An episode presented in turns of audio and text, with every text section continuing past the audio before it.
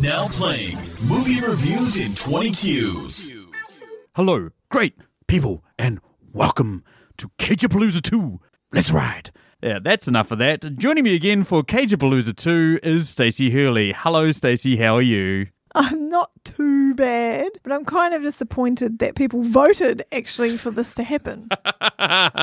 yes, uh, as you'll see by the name of the podcast, we are doing Cagepalooza 2. We are doing Gone in 60 Seconds, and we're doing Con Air. You guys voted for it. We had, oh, I don't know, close to 400 votes for which two Cage films you should do next. Now, before we get into it, as we discovered on the last podcast, before we started watching these Cage films, Stacey had only seen two Cage movies, which were Wicker Man and Ghost Rider. And her absolute hate and disgust for Nicolas Cage was born out of those two films. Now, Stacey, having seen a couple of other ones, do you see the appeal of Nicolas Cage? I do. What you have to do is you have to realize that the quality of the scripts and the stories are completely ridiculous, and so is the acting. and then once you realize that, then it's fine. You just can't take these movies seriously. We're making a convert of it. I wouldn't go that far. Well, I'd say you're pretty far on the way. Now, as I said at the start of the podcast, we are doing Gone in 60 Seconds and Con Air. Flip a coin. What one are we doing first, Stacey Hurley? We are going in chronological order with Con Air. So, Con Air, for those of you that haven't seen the film Con Air, plot of Con Air is newly paroled ex-con and former US Ranger Cameron Poe finds himself trapped in a prisoner transport plane when the passengers seize control. It's pretty much the best way to describe it. Got a cast of some of the most amazing male character actors you can imagine. Got Ving Rhames, John Malkovich playing the bad guys pretty much. Dave Chappelle's in it, Steve Buscemi's in it. Danny Trejo, John Cusack, Cole Meaney. There's a ton of awesome people. Mykelti Williamson, who you guys might remember as Bubba from Forrest Gump. Amazingly, for the almost second time in four years, he almost dies in the arms of a dim-witted man from Alabama. It's quite phenomenal. But anyway, looking at the reviews for this movie, IMDb have it at 6.8 out of 10, Rotten Tomatoes at 55%, and Metacritic at 52%. But Stacey, what would you give the film Con Air as a score out of 10,000 planes? Well, I amazingly found this quite enjoyable, this movie. And I'm going to go higher than the Rotten Tomatoes and Metacritic people, Holy shit. but not quite as high as the IMDb folk. And I'm going 6,111. She's becoming one of us. I'm going to echo you there, Stacey. I had a lot of fun with this. I haven't seen this film in probably 15 years. Oh, no, since I watched it for an episode of the podcast Let's Rewatch. There'll be a link down below where we go into a bit more detail in the film. I really enjoyed it. I had a hell of a good time. I'm going to give it 7,497 out of 10,000. Mm, Mm, nice. Yeah. So if you haven't heard this podcast before, what we do is we review movies by asking 20 weird and wonderful questions about it. Not this time because this is a double episode. We're only going to do 10 questions that can apply to any film that we're both going to answer. So Stacey, why don't you lead us off with what is question number 1? We're going to kick off with the compliment sandwich. What is one good thing, one bad thing, and another good thing about this film, Sam? Well, I mentioned some of the actors in it, and they all act the shit out of this. You know what I mean? Like, it's amazing that this is a Nicolas Cage film in which Nicolas Cage is probably the least nutjobby person on the screen. Yeah, and that's saying something. Malkovich steals that role. He becomes the most, like, the biggest nut job. But even Cole Meaney, John Cusack, Ving Rhames, Steve Buscemi's Steve Buscemi, they're, they're all insane. They're all fucking creepy. Yeah, They they make all- Nicolas Cage look normal. Yes. somewhat famously, I saw an interview or something somewhere with Danny Trejo, who who is a legitimate con. He's been to prison. He's actually served time, and Danny Trejo actually said that John Cusack is the one actor that he's met that scares him the most out of everyone that he's ever met in his entire life. He reckons when he looks into John Cusack's eyes, there's nothing but just cold, dead, psychotic killer behind them. And in this movie, John Cusack plays the good guy. Yeah. That is so bizarre. Also, very famously, John Cusack refuses to be interviewed about this movie and absolutely fucking hates it. Interesting. Good little bit of trivia for you. The bad thing, well, it hasn't aged very well. There's some horribly racist jokes peppered throughout it. There's some horribly insensitive jokes peppered throughout it. There's not a lot of nice things in this for a lot of people. Yeah, it has not aged well. But you're dealing with a bunch of convicts in prison who this is how they talk all the time. This is probably happening in prisons today. That's true. There is a level of authenticity to this film. And the, the other good thing, it has the best death in film history. Oh yeah, which death is that? I'm talking about John Malkovich. Right at the end, remember I elbowed you, you were starting to fall asleep, and I said, This is the most like over the top death in film history. Oh yes, it's like a, a game of mousetrap. Basically, that's exactly right. that's exactly right. It is. It's a game of mousetrap.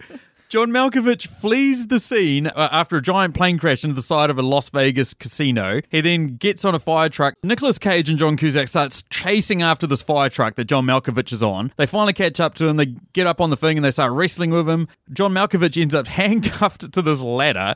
The ladder then goes through an overhead like walkway thing ab- above the ground. Malkovich gets shot off the ladder, and you think, oh, that's it, he's dead. Goes through a set of electrical wires. You think that's it, he's dead. No, he lands in a construction yard that is nowhere near the set that they've just had them shooting on. he lands in this construction yard and lands on a conveyor belt, which starts sliding him along. And then a goddamn like hydraulic press gets comes flying down on top of his head. It is fucking bananas. And that is saying something in a movie like this. It is. It's like they got to the end of filming this movie and went, "We need more action. Shit, let's um put it in this scene right here."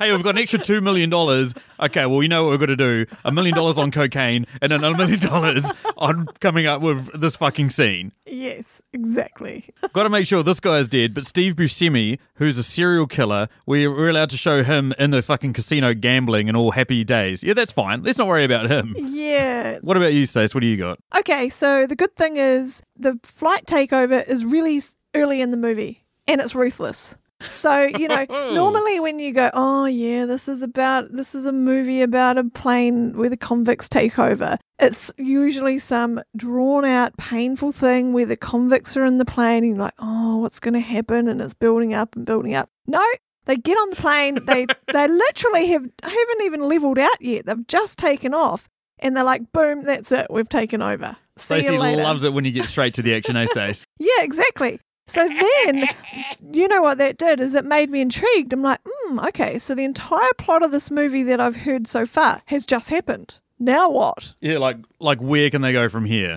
Exactly. Turns Uh, out they can crash straight into the side of a Las Vegas hotel from here. yes, they can do quite a lot with um, John Malkovich. There's lots of bad things. I don't need to go into them. It's just completely ridiculous. And once you realize that, that's fine. But one extremely, extremely bad thing is Nick Cage's hair is never really the best in any movie. but this takes the cake, that long, stringy kind of mm, thing he's got going on. That is a goddamn beautiful mane. You take that back.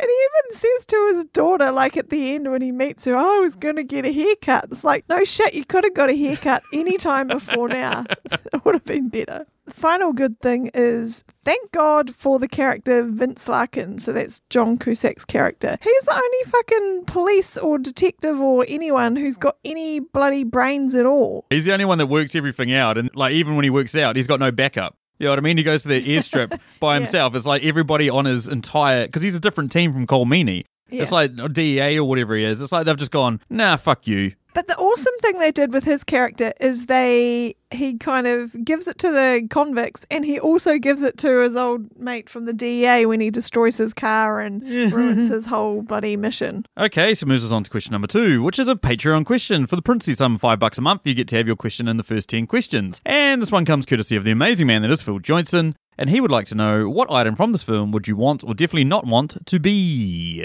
Okay, so you could easily pick something that gets blown up or destroyed, but I'm going to pick something or some items from a scene that did not need to be in this movie.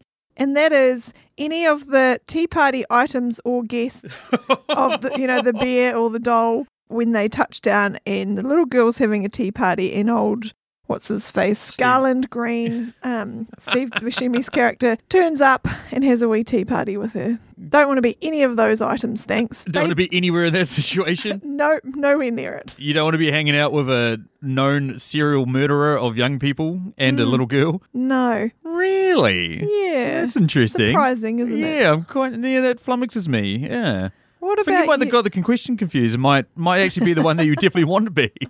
I definitely don't want to be that little bunny. You know, put the bunny back in the box. I don't want to be that thing.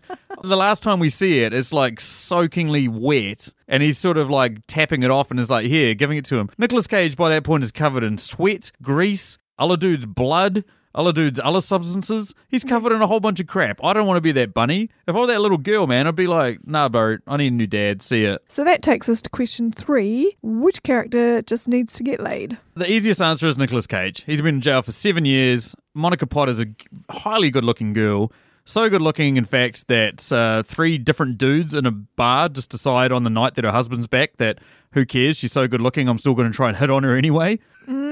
Like, how insane is that? He's been away for, well, potentially a couple of months because she's pregnant. At least he's been away for a year and that baby's not his. But anywho, uh, I'm going with uh, Tricia Poe.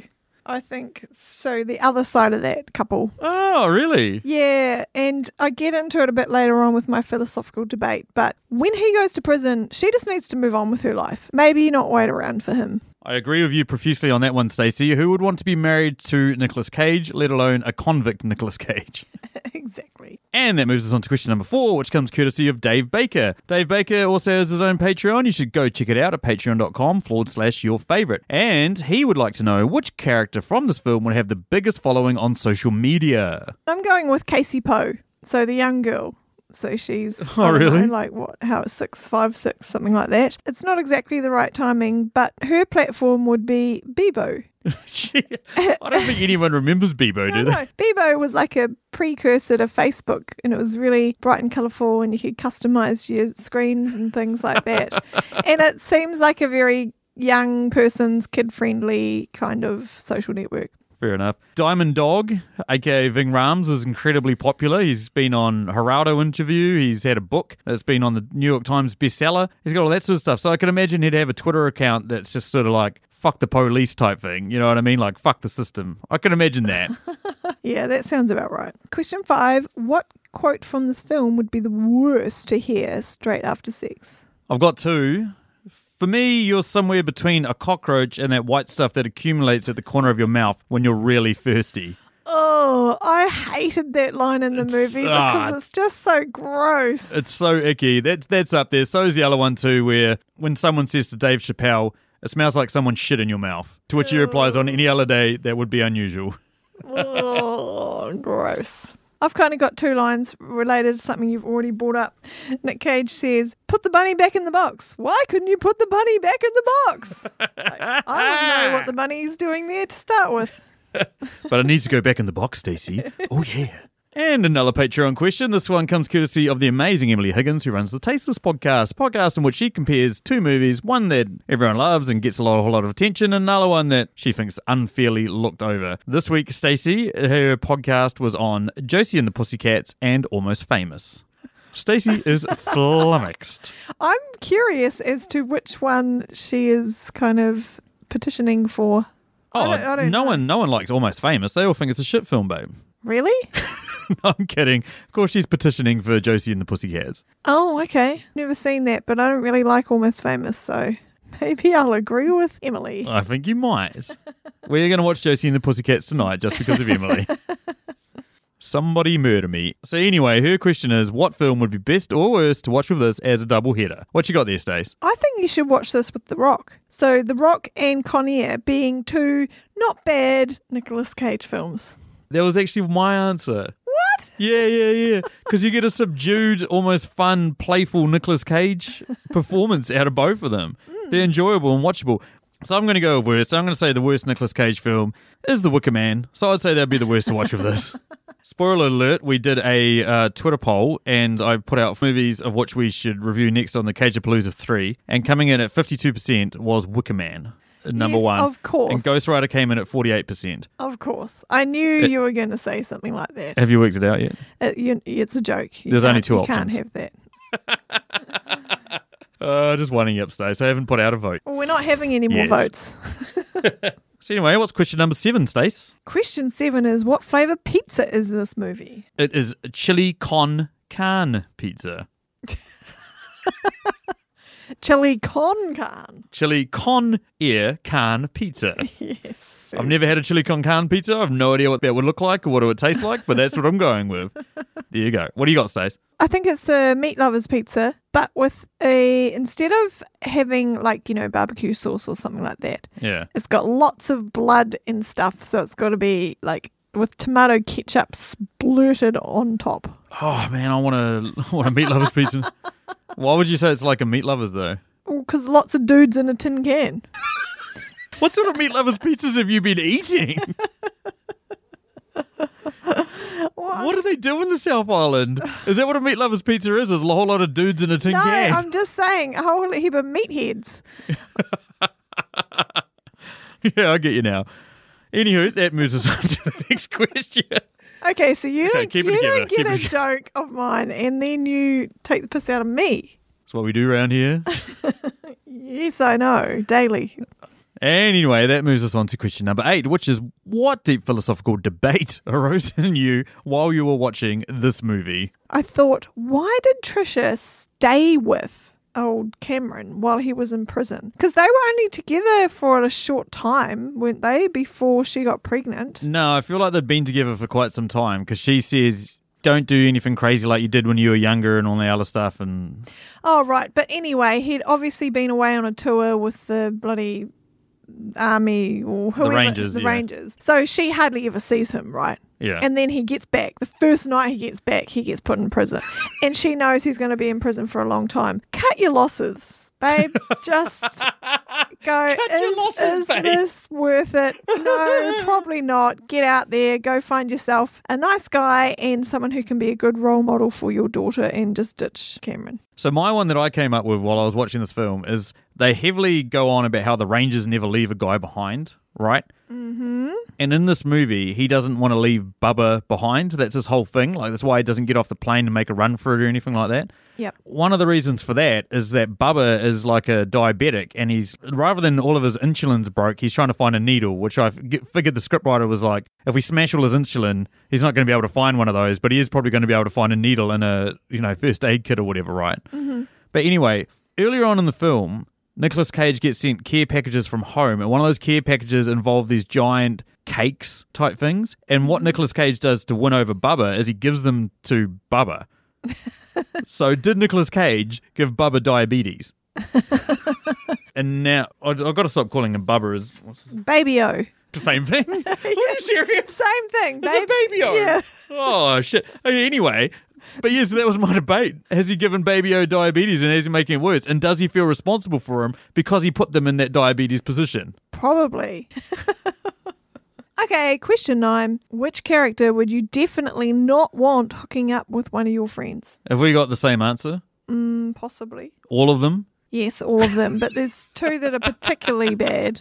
Are you talking about Johnny twenty three for reasons we don't need to get into? Yeah, Johnny 23 John and, Malkovich? And Garland Green. Oh yeah. Super creepy. There we go. Take your pick out of those three. They're Yep. the worst of the worst. Yep, absolutely. And finally moves us down to question number 10 for this movie, which is a Patreon question as well, which comes courtesy of Julio of the Contrarians, the podcast in which they rage against the Rotten Tomato machine. feel like you'd have a field day of this one, Julio. And if you ever need a guest for this one, just like I said on the Nicolas Cage episode for Leaving Las Vegas, I'm here. I am willing. I offer myself as tribute. Don't want to sound too forward, but I'm all yours. Yeah, that is a bit forward. Anywho, Julio would like to know what is our most controversial opinions about this film? Well, I actually looked to Rotten Tomatoes to assist me with this, and here's my opinion. This film is better than Face Off and Leaving Las Vegas. Yet, on Rotten Tomatoes, this Con Air is 55%, Face Off 92, and Leaving Las Vegas 90%. Holy shit. I think that's a huge discrepancy, and so I just do not agree with Rotten Tomatoes on this one. So your controversial opinion is that Rotten Tomatoes should be burnt to the ground? No, they just need a lower score for Face Off and Leaving Las Vegas and a slightly higher one for Con Air just to level things out. My controversial opinion is Malkovich should have been nominated for an Oscar. For this role, Yeah. sure, why not? If- I, I also think Nicolas Cage probably should have played the villain and Baby O or whatever should have been the protagonist. Let's completely move the. Nicolas Cage is dreadful in this movie. He's nowhere near as insane as he needs to be. But that's actually what makes the movie tolerable for me to watch. Mm. but I want insanity. Give me insanity. Okay, watch another movie. Replace Nicolas Cage with maybe Gary Busey or someone he needs to be likable. That's why he isn't insane. true. Right. So you've got all these other nut jobs and we, and we need to go, look, we actually are on this guy's side. And the only way to do that is to tone him down completely. But you do kind of lose some magic in doing that. It is funny that they go to this extraordinary level to make him sympathetic, and that he is a guy in jail for murdering a guy. Mm. But we need to put him in there for like justifiable reasons, sort of thing, and it's insane. Like the hoops they jump through to be like, he's a, you know, he's a deadly weapon. He's been trained by the government, so that means we've got to give him seven years in jail. It's insane. Oh, absolutely is. And that's the end of Con Air. Anything final you'd like to say about Con Air before we uh, sail that off into the sunset and it crashes in Las Vegas somewhere?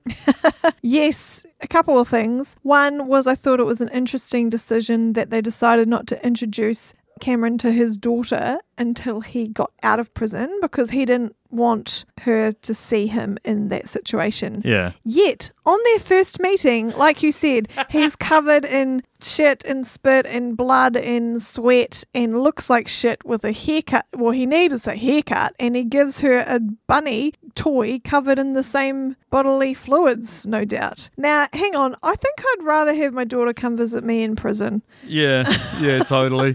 Well, that's that's the other thing, and that's sort of my final two comments about this film that I really don't think get enough attention is you why are they taking a mother and her seven year old daughter to an active crime scene where convicts are on the loose and people are being murdered and all that sort of shit they t- somehow Yeah. get her across country to vegas to meet him they mm. know he's going to crash in vegas for some fucking bizarre reason she's there literally minutes after he mm. kills the bad guy Yeah, why is that important? Why don't they just leave her wherever it is they were supposed to meet him and keep them safe? Yeah. And transport Nick Cage back to them after all the shit's gone down. My other fun thing, and maybe some Americans can answer this for me, is if a guy falls out of the sky, out of a plane, and then comes flying through the air and lands on the hood of your car while you're driving through an intersection, does that mean that you are then legally allowed to all drive through that intersection at the same time? Because that's what happens in this movie. What do you mean? Dave Chappelle comes flying out of the air, lands on the hood of that old couple's car. Yeah. We then see them get rear-ended, smashed into the front of them, smashed into the sides, and all this other shit. It's like little old Doris and old Chuck are trying to drive through the intersection. Yeah. And they just get fucking T-boned, Yeah. fucking rear-ended, front-ended, side-ended, top-ended. It's, it's like, is there a law in America? yeah. It's Just- like an airborne a- accident law that you turn into a fucking demolition derby. Yeah, if a body falls from the sky, everyone goes at once. Yeah, that's it. The, the purge has started. It's Hunger Games. Everyone can just kill whoever the fuck they want. Yeah, interesting. I don't think I'll be hiring a car and driving around the states if that's the case. We haven't done this in a while. One of the big things about this podcast is I'm a massive film nerd and I'll watch anything. Stacey's a bit more particular, but she somehow gets railroaded into watching these movies. Stacey, for any other people out there that are just like you, would you recommend watching this film? If you have to, sure. But I wouldn't rush out and watch it. If your husband comes home and says that we've had 400 people on Twitter vote for us, Yeah, yeah. Look, it's not the worst movie I've ever seen. I think we're about to talk about that. Well, we are, because the next film is gone in 60 seconds. And hopefully, our review of it is done in 60 seconds. Yes. So that was the long part of the podcast. Now we're getting to the short, pointy end. horribly, horribly pointy and horribly, horribly jammed into a place that I wish it wasn't. This is the film, Gone in 60 Seconds. If you haven't seen the film, it is a retired master car thief must come back to the industry and steal 50 cars with his crew in one night to save his brother's life. Nah, not technically true. He gets about four days to do it. He just plans everything out, gets his old crew back, gets his brother back. Stars Nicolas Cage in the main role, playing a great Nicolas Cage name of Memphis Raines. We've got Giovanni Ribisi playing his younger brother as Kip Raines. Angelina Jolie is a former flame who's named Sway. A couple of other notable names. We've got Timothy Olyphant as Detective Drycoff. We've also got Delroy Lindo as Detective Roland Castlebeck. Holy shit, who comes up with this shit? The character names in this movie are terrible. They're horrendous. Vinnie Jones coming off the back of Lock, Stock and Two Smoking Barrels and Snatch to play the Sphinx. Christopher Eccleston as Raymond Calitri. Makes sense. There's a really good British name there, Calitri. And we've got Robert Duvall. It's fucking who comes up with this shit, eh? I It's random name generator. Detective Drycoff? Yeah, Like, Drycoff. and You know they named him Jackoff, and then somebody's gone, no, no, you can't name him that. and then you've got and his, his sidekick is Detective Roland Castlebeck. Roland Castlebeck. what Castle Beck. Who comes up with this fucking shit? Will Patton is Atley Jackson, and then James Duval. Oh, Robert Duvall's son played Freb. Anyway, enough of that. Let's move on to the scores. The Scores for Gone in 60 Seconds, IMDb 6.5 out of 10. What the fuck is wrong with you? Yeah, Rotten know. Tomatoes 25%, Metacritic 35%. That makes a bit more sense. Stacey, what would you give this as a score out of 10,000 Shelby Cobras? 1500 at a push. At a push! I'm going to give this 50 cars in one night. 50. wow. Okay. I've overdone it. I've overcooked my score here. No, look, it's it's about it's a three thousand or even a two thousand nine hundred ninety nine. It's like, do you know what I mean? It's like a mm, okay that that was fine in parts, but it's not the type of movie I'd rewatch. How about we get into the compliment sandwich then, Sam? Yeah, let's do this. As same as the start, we're gonna do the compliment sandwich. One thing good, one thing bad, and one thing good about this film. Stacey, why don't you lead us off? Let's ride. As we've already stated, the plot is completely nonsensical. it's ridiculous. Like, seriously. So that's a good thing. Oh, whoops. So that's your first. Oh, are you doing shit sandwich? Is that what we're doing? Yeah, sorry, sorry. I forgot to say. I, I think we've got a uh, new rule on this podcast. If we all collectively vote it under four thousand, Yeah. then it's a shit sandwich. So go off, off you go, Stacey. sorry, I was meant to say that. Which is one thing bad, uh, one thing good, and one thing bad. I couldn't read my notes. I couldn't think of anything good, so I've got three bad things. yeah, so the pl- plot makes no sense. I'm a project manager, right? And his plan and his crew is a complete shambles. She did Like, say to me Halfway through the watching. movie, I was like, I wouldn't trust any of those people to do their jobs right. First of all, they don't really know what their jobs are. Second of all, oh, just, uh, oh, just, I can't see how they got it done, to be honest. Brief insight into our personal life. Ten o'clock on a Tuesday night. She hasn't said anything for half an hour, so I don't know whether she's enjoying it or not. And then just taps me and goes, "The organisation level of the personnel involved in this is a shambles." what? What the fuck do you say to that? I mean, you know, I was so bored by the movie. I was It's a shambles. I was analysing Nick Cage's organisational skills. Not oh, great. Jesus Christ. yes, I am hairist. I'm picking on hair today. Angelina Jolie's hair in this movie is like some kind of twisted. Uh, it's like Have you just got three shit things? Have you got Yeah. no good thing? yeah, that's what I said.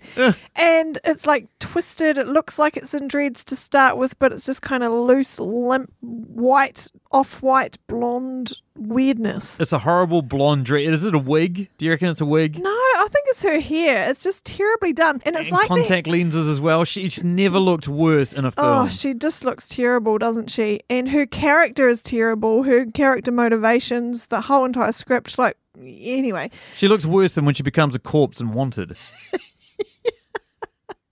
And it's like her hairstylist has kind of lost her shit throughout the movie because at the start of the movie, That's implying that the person that did her hair was a hairstylist. and not Stevie Wonder.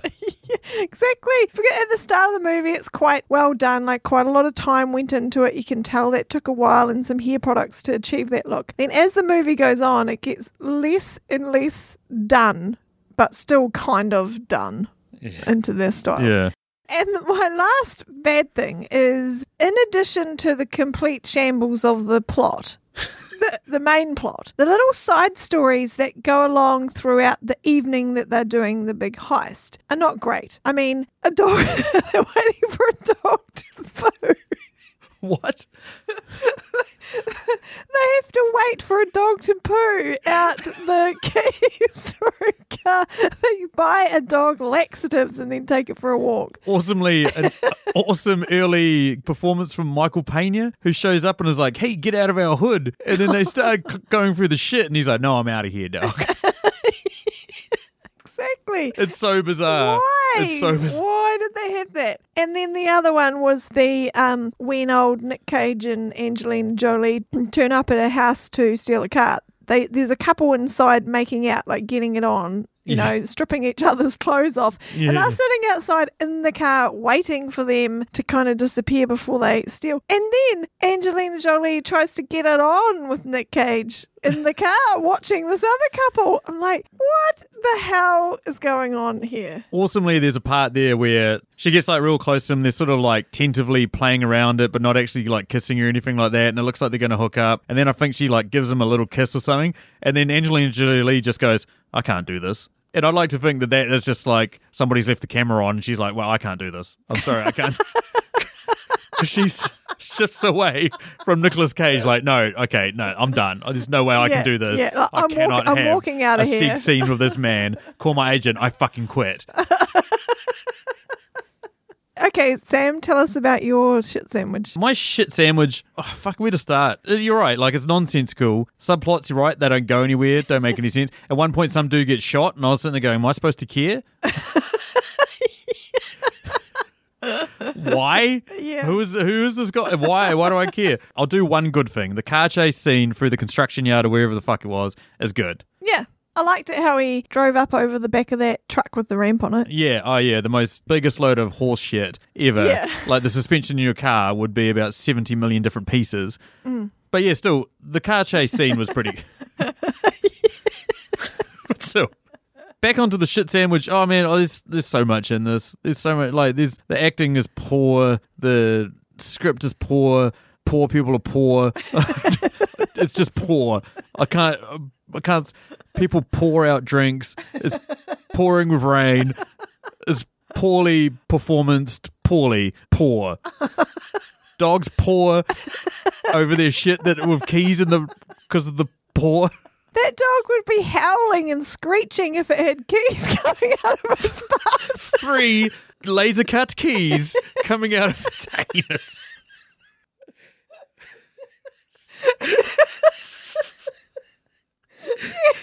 Not, hey, hey, bro, the dog's taking a shit. More like, And oh,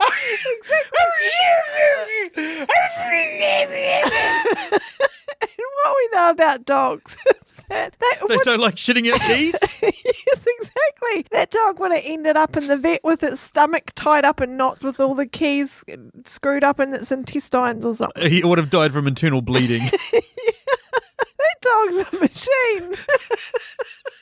Hey, we got the keys out. How'd you do that? Well, we just cut the dog open. We figured it was the easy solution. In reality, that's would have been.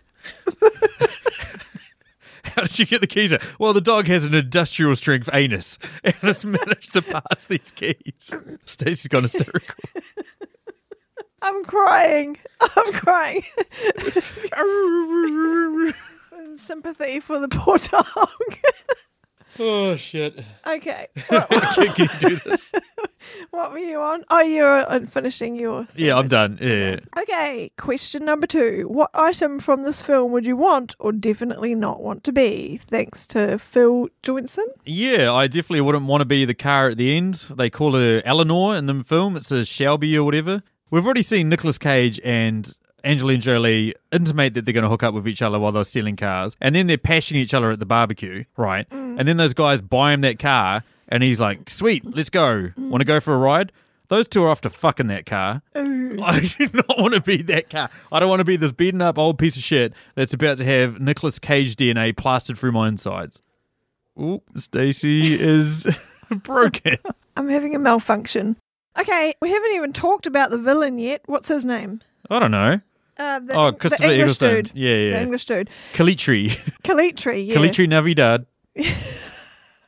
Yeah, so he's the one who sent them on this mission to get the 50 cars. Despite like having some kind of car salvaging and selling business, he doesn't really like things made out of metal, but he really likes things made out of wood. Oh, yeah, he legit fucks that wood. Yeah, and he's got a whole workshop thing full of things he's personally made out of wood. So I would not want to be any of those wooden items. They're just too creepy. You legit know he's going to have an, a real, authentic sex doll made out of wood somewhere in the back of that shop, eh? yes. Ugh. Okay, so same one again. Which character clearly needs to get laid? Got to be um, Angelina Jolie's character Sway. Not because I personally think she needs to get laid, is she is trying to get laid in this movie. With Nicolas Cage. yeah, yeah. So something's going on. Yeah, something's wrong. I reckon Robert Duvall's character needs to get laid. Oh, yeah. No, actually, I think Robert Duvall needs to get laid. I think he deserves something for the, being in this film. I don't think they could have paid an awesome actor like him enough to be in this film. He's my only real good thing about this. Robert Duvall, get him laid. Okay. Question four What character would have the biggest following on social media and on what platform? It would be Sway. I reckon she'd be one of those suicide girls. Are you familiar with them? They're like no, what are they? they're like pin-up models that are covered in tattoos and piercings and shit like that. Mm. I reckon she'd be like a suicide girl, Instagram famous type girl. I can imagine that. Spoiler alert would not follow. And this was peak Angelina Jolie for me. This she was high on my level of like crushes. This is 2000. This is right around the time Tomb Raider came out. Shit like that. This is peak Jolie. And ugh, So I think uh, the character with the biggest following was Detective Drycoff. He doesn't really do a lot of detectiving. uh, it's old bloody Roland uh, has a bone to pick with Memphis. So he's just along for the ride. So I think actually his main job isn't being a detective, it's being an Instagram model. What is Timothy Olyphant, who's a hell of a good-looking man? He is, he's very cute, so I can imagine that he'd just be massive. Yeah, I can picture that. I can picture that. And that moves us on to question number five. What quote from this film would be the worst to hear straight after sex? And is it oh? No. Easy money. It's a quote by Otto when he finds out, you know, about the car gig. But you don't want to hear that after sex. It implies that, well, I'll let you decide what that implies. I'm going to go with without disappointment, you can't appreciate victory. That's a. It's a little too close to the bone for me. or a little too close to the boner. And that moves us on to question number six. What is it, Stace? What film would be the best or worst watched with this as a double feature? One of the best films from the 90s about a former criminal who comes back for one last job, Unforgiven. It's a great Western film, and I don't like a lot of Westerns, but I really enjoy that film. Nice. And I think it would be the best and worst because, like, it's the best thing to cleanse the palate that is gone in 60 seconds, but it's also the worst because it refreshes the palate of how shit gone in 60 seconds is. Mine's kind of the same. I'm comparing with another car heist film and one that I thought was awesome, and we reviewed it in the last couple of years, and that's Baby Driver. Oh, good shit. Yeah, that's wicked movie compared to this pile of crap. Nice. So- Okay, that moves us over to question number seven, which is what flavor pizza is this film? This movie is a pepperoni pizza. It's just no thought has gone into it. It's just a bog standard pizza. I am going to go with a tire fire pizza. if you don't know what that is, it's a bunch of burning rubber poured on top of a pizza base and never fed to anyone because it's ridiculous. Or it's a Stacy pizza, What's that?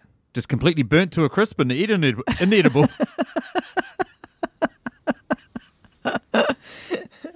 Someone has not worked out how to use oven timers yet. Yes, I have. And anyway, Someone refuses, out of principle, to use oven timers. when you said tire fire to start with, I thought you meant something else, like that it was made out of like the hottest jalapeno chilies or something. so it would burn burn your bum out. What is up with you and anally destroyed creatures at the moment? That's how I feel after watching this movie. Well, anally destroyed. It's driven me to distraction. Fuck, I love you, babe. Okay, what deep philosophical debate arose in you during this film? At one point, one of his old gang shows up, and Nicolas Cage is teaching a whole bunch of kids how to drive on a like a go karting track or something, eh? Yep. And so the guy says to Nicolas Cage, "Hey, I need to talk to you." And Nicolas Cage goes, "Oh, cool," and tells this old timer, "Take care of the kids." Right? Then they go inside, and then he starts talking to the guy, and the guy goes, "We've got you. This guy's got your brother. You need to come back to Los Angeles and sweet." Nicolas Cage like, "Cool, okay, cool, yep, sweet, sounds good. Let's go." And they just cruise off. That old timer's sitting there with 30 fucking kids, not knowing what the fuck to do. What is he doing for the entirety of the film? I reckon that's a classic screwball kid comedy featuring old timer left alone with Nicolas Cage to take care of 30 rebel rousing kids. Mm, who don't know how to drive go karts. That's the f- that's the film I want to see. Interestingly, we also get some wicked product placement here because the guy says to Nicolas Cage, oh, I thought we were going to go somewhere where the drinks are cold or something like that. Nicolas Cage is like, fair enough. Gives him a Pepsi. And then later not a beer. No, no, nothing like that. Gives him a Pepsi. Later on, we all see them drinking Pepsi as well. I was like, this is some of the most blatant product placement I've ever seen. Yeah, they do not um, drink a single thing in this film except for Pepsi. Exactly. Okay, so a character we haven't talked about who was a huge surprise in this movie is old Memphis's mum, Helen Raines. Oh, you mean the dead lady walking in this film? Yeah. Yeah, so Nick Cage gets back home to his hometown, goes to see his mum, who looks like she's about 95 and she's still working in a diner. Yeah, 95 dressed up like a 40 year old. Yeah, and they have this conversation, and basically, she is the most hands off mum you've ever seen in your life. She basically doesn't want to do any mothering. She sent away Nick Cage to start with to try and keep his younger brother Kip out of trouble. Then she finds out Kip's in trouble, like could get killed, and she's like, "Oh, can you handle it?" like, oh god, I'm sick of these boys of mine. I just can't be bothered doing anything. And then, in another surprising turn, at the end of the conversation, she's like, "Thanks, Randall," and everyone's like, "Who the fuck is Randall?" yeah. He's been Nobody- called Memphis this entire time. And he's like, see you, Randall. Nobody in this movie calls him Randall. He's not even credited as Ma- Randall. I thought old bloody the um Helen had just lost her marbles and forgotten what her line was. She's probably, potentially for that actress, that was a high possibility. See you, Randall, and everyone's like, "Oh fuck, we can't reshoot that now." She probably thinks what that's what Nicolas Cage's actual name is. She probably thinks his name is Randall Cage. Anyway, I don't know how that's a debate. I oh okay, so the Yeah, philo- yeah, wh- what are you debating here? the philosophical debate is: Is she the worst movie mum we've seen in quite some time? Yes. And that moves us on to question number nine. Which character would you definitely not want hooking up with one of your friends? It's got to be Kip Raines. He's just a fiasco. Nicolas Cage's brother, played Yeah. by Giovanni Ribisi? Yeah. Yeah, yeah. the younger brother. He's just bloody useless. He's worse than me. He tried to cook uh, Nick Cage breakfast and he set the oven on fire. He gave him burnt bloody toast, burnt eggs, burnt bacon, set the thing on fire, and it just seemed like that's a normal day. does. The one I'm going to go for is Sphinx. Okay, Vinnie Jones's character who says nothing for the entirety of the film until right at the end. Why do you think that, Sam? One of the biggest complaints that my female friends have to me about their partners is he doesn't communicate with me. Fucking one dude rings him up on a phone and he replies pushing numbers. We know he can talk, but he pushes fucking numbers Well, on a phone. At that stage, we don't know that he can talk, do No, we? No, but we find out later he can talk. He's just being a fucking asshole. No one wants to date a guy like that. And that moves us down to number 10, which is Julio's question again. What is it, Stace? What is your most controversial opinion about this movie? Robert Duvall is a treasure, and he's he's great in this as well. I think he should legally be allowed to beat up his agent for ten minutes without any legal repercussions. I don't know how his agent got him into a shitty movie like this. I think he should legally be able to go out the, into a back room with his agent and just beat the living crap out of him.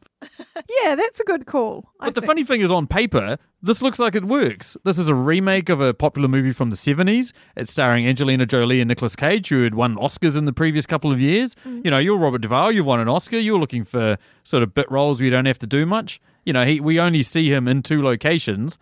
It's filmed in Los Angeles. This It's- is like it's easy money. it's easy money. Like his character said. easy money.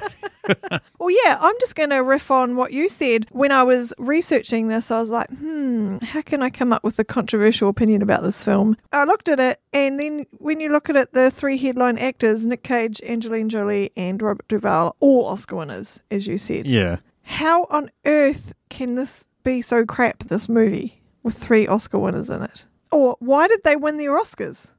to start with. Are you trying to rescind Oscars? Yeah, what did Duvall win for, like All the Mercies or something, and Jolie won for Girl Interrupted, Yeah. Nicolas Cage for your favorite film, Leaving Las Vegas. yeah. Yeah. Is it an indictment on the Academy? You want them to rescind. There we go, rescind those Oscars.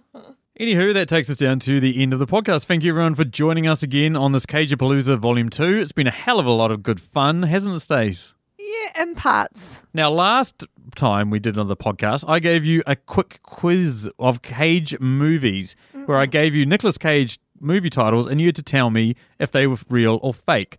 Now, this time, as we've seen in this film, Nicolas Cage gets some great character names like Memphis Raines. Yep. Stacey, I'm going to read you out a couple of character names, and you have to tell me if they are true Nicolas Cage names that he's played in films or not. Okay. John Vincenzo, Fake. correct. Acid Yellow, What? True. yes, he played Acid Yellow in the film Sonny. Ben Gates, No, that sounds too normal. incorrect. He played that in National Treasure. Oh. Cameron Poe. Duh. Damn it. that was his character in Con Air. You got me. Ah, You- You're expecting me to have wiped that from my memory already. Shit. Well done, Stacey. And that takes us down to the end. Dearest listeners, if you're a massive Nicolas Cage fan, please disregard everything I've said over the entirety of this podcast, except for all the parts where I've said he's awesome because he is. He is a national treasure. He is absolutely one of the greatest actors of all time, and all of his films are worthy of being put in the AFI Top 100. And you should go and listen to Sam's new spin off podcast where it's exclusively based on Cage films. I will not be featuring in that series. Anywho, uh, if you like the podcast, want to get in contact with us, you can find us on Twitter, we're most prolific, on the handle at Movie Reviews In. You can find us on Facebook at Movie Reviews in 20Qs. You can also send us an email at mritqs at gmail.com. And another thing that we'd like to plug that is the most important thing that you guys should know about is the live stream for The Cure. Now, we've got a promo that's going to play at the end of this podcast, but basically, we're going to put the Twitch stream into the show notes. But basically, you can go along, you can, you can follow live stream from The Cure, where the boys from the Epic Film Guys are going to stream themselves live for 40 hours to raise money for cancer. They're trying to raise seven and a half grand. Me and Stacey are very happy to get behind this and support it. We're going to be on there asking 10 random questions that you can ask of any movie ever, similar to our 150th episode. Both really looking forward to it, eh, Stace? oh, yeah, absolutely. It's good to support this cause. And also, it'll be interesting to see how delirious these guys are by the time they, we speak to them. They're going to love talking about I think we're quite early in the piece for them. oh, so. okay. Oh, good. So it'll be 8.30 in the morning on Saturday, the 18th of May. So it's coming up really soon. Yep. Sweet. Upcoming episodes that you guys should all get really excited about. We've got the IMDb boys coming on to do The Dark Knight. Finally, a good movie. Whoa, whoa, whoa, whoa. Spoiler. That's it, you're fired. Uh, And we also have the amazing Joel Mark Jenkins who's coming on to do Star Trek, a film Stacey hasn't watched yet. So that'll be exciting. I will let you know what I think once I've seen the movie. couple of other ones for you guys to get excited about. We're going to go back and do a bit of a retro one where we're going to look at 1994's The Lion King. We're going to be joined by Mitch's oh, easily better looking, awesome, funny uh, partner, Yes. Caroline. So that's going to be really exciting. She's going to come on and do that with us. And that's sort of in preparation for the remake, which we'll do later this year. But Yep. uh, we've had a listener request for us to do Detective Pikachu for me, Mitch, and Machu. So you're lucky, Stacey. You miss out on that one. Phew. And unfortunately, it's Patreon, so we sort of have to. Anyway, that is thanks for me. Thanks. Bye.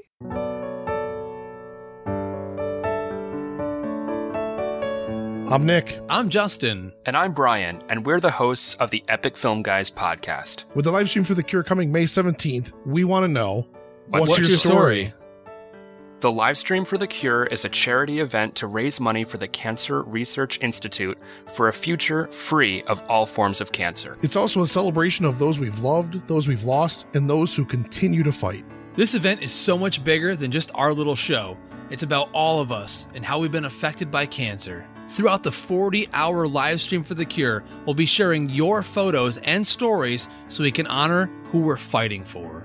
Please visit www.livestreamforthecure.com slash what's your story and learn how you can share your story with us. Together, we can make a difference.